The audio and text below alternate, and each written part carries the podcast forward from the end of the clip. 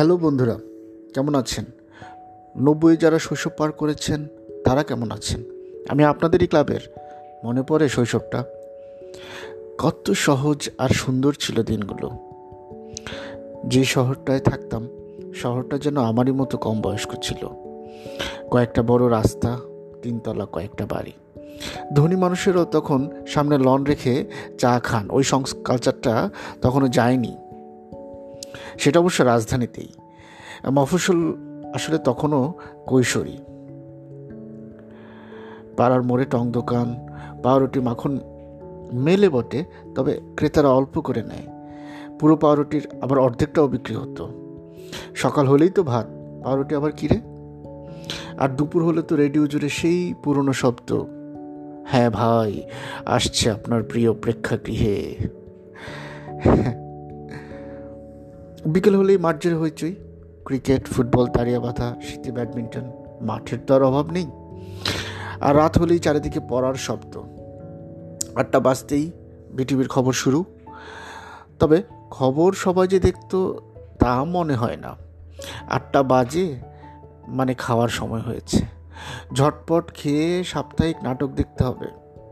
নাটকের মাঝে আবার যদি বিদ্যুৎ চলে যায়, এই যা। গেল মুডটা অফ হয়ে।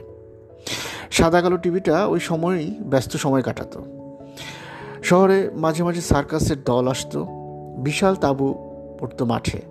তাঁবুর বাইরে একটা বিশাল হাতি বাঁধা থাকতো। এক পায়ে শেকল পরানো। গলায় ঘণ্টা বাঁধা। হাতিটা নিজের গা দুলিয়ে চলতো। সেই দুলুনিতে ঘন্টাটা বাজত। আব্বুর হাত ধরে সেই হাতিটা দেখতে যেতাম।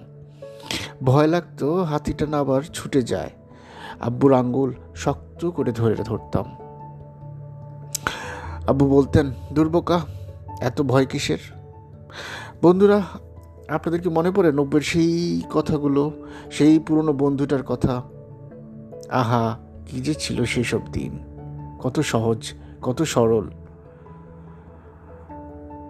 যাই হোক, আমার মতো যারা নস্টালজিতে ভুগেন যারা নস্টালজিয়াকে ভালোবাসেন, তারা আমার এপিসোডগুলো শুনুন। নিশ্চয়ই ভালো লাগবে। পুরনো সেই দিনের কথাগুলো আবার আমরা স্মরণ করার চেষ্টা করব। আপনারা শেয়ার করবেন। ধন্যবাদ। ভালো থাকবেন।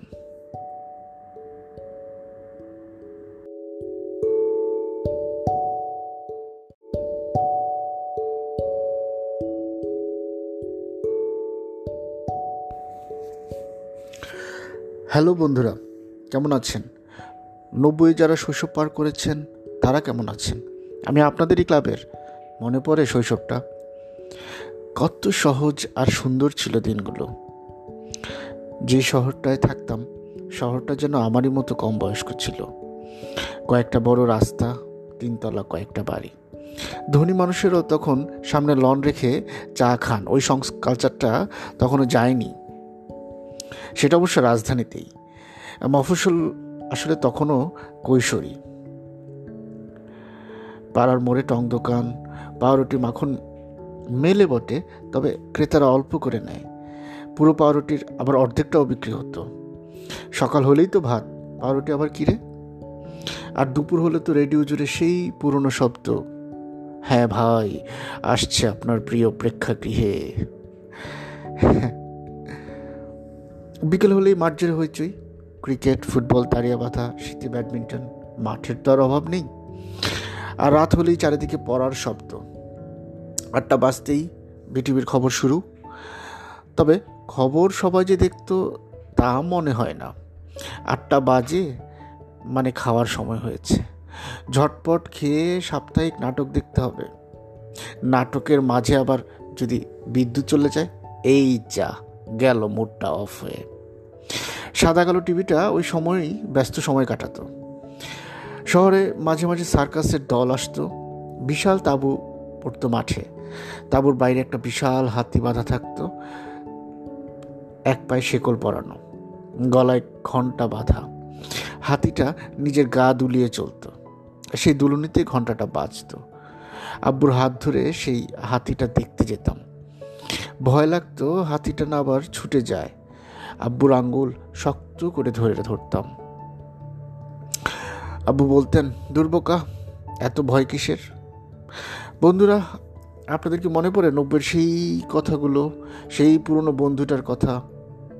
আহা, কি যে ছিল সেই সব দিন, কত সহজ, কত সরল। যাই হোক, আমার মতো যারা নস্টালজিতে ভুগেন, যারা নস্টালজিয়াকে ভালোবাসেন তারা আমার এপিসোডগুলো শুনুন, নিশ্চয়ই ভালো লাগবে। পুরনো সেই দিনের কথাগুলো আবার আমরা স্মরণ করার চেষ্টা করব। আপনারা শেয়ার করবেন। ধন্যবাদ, ভালো থাকবেন।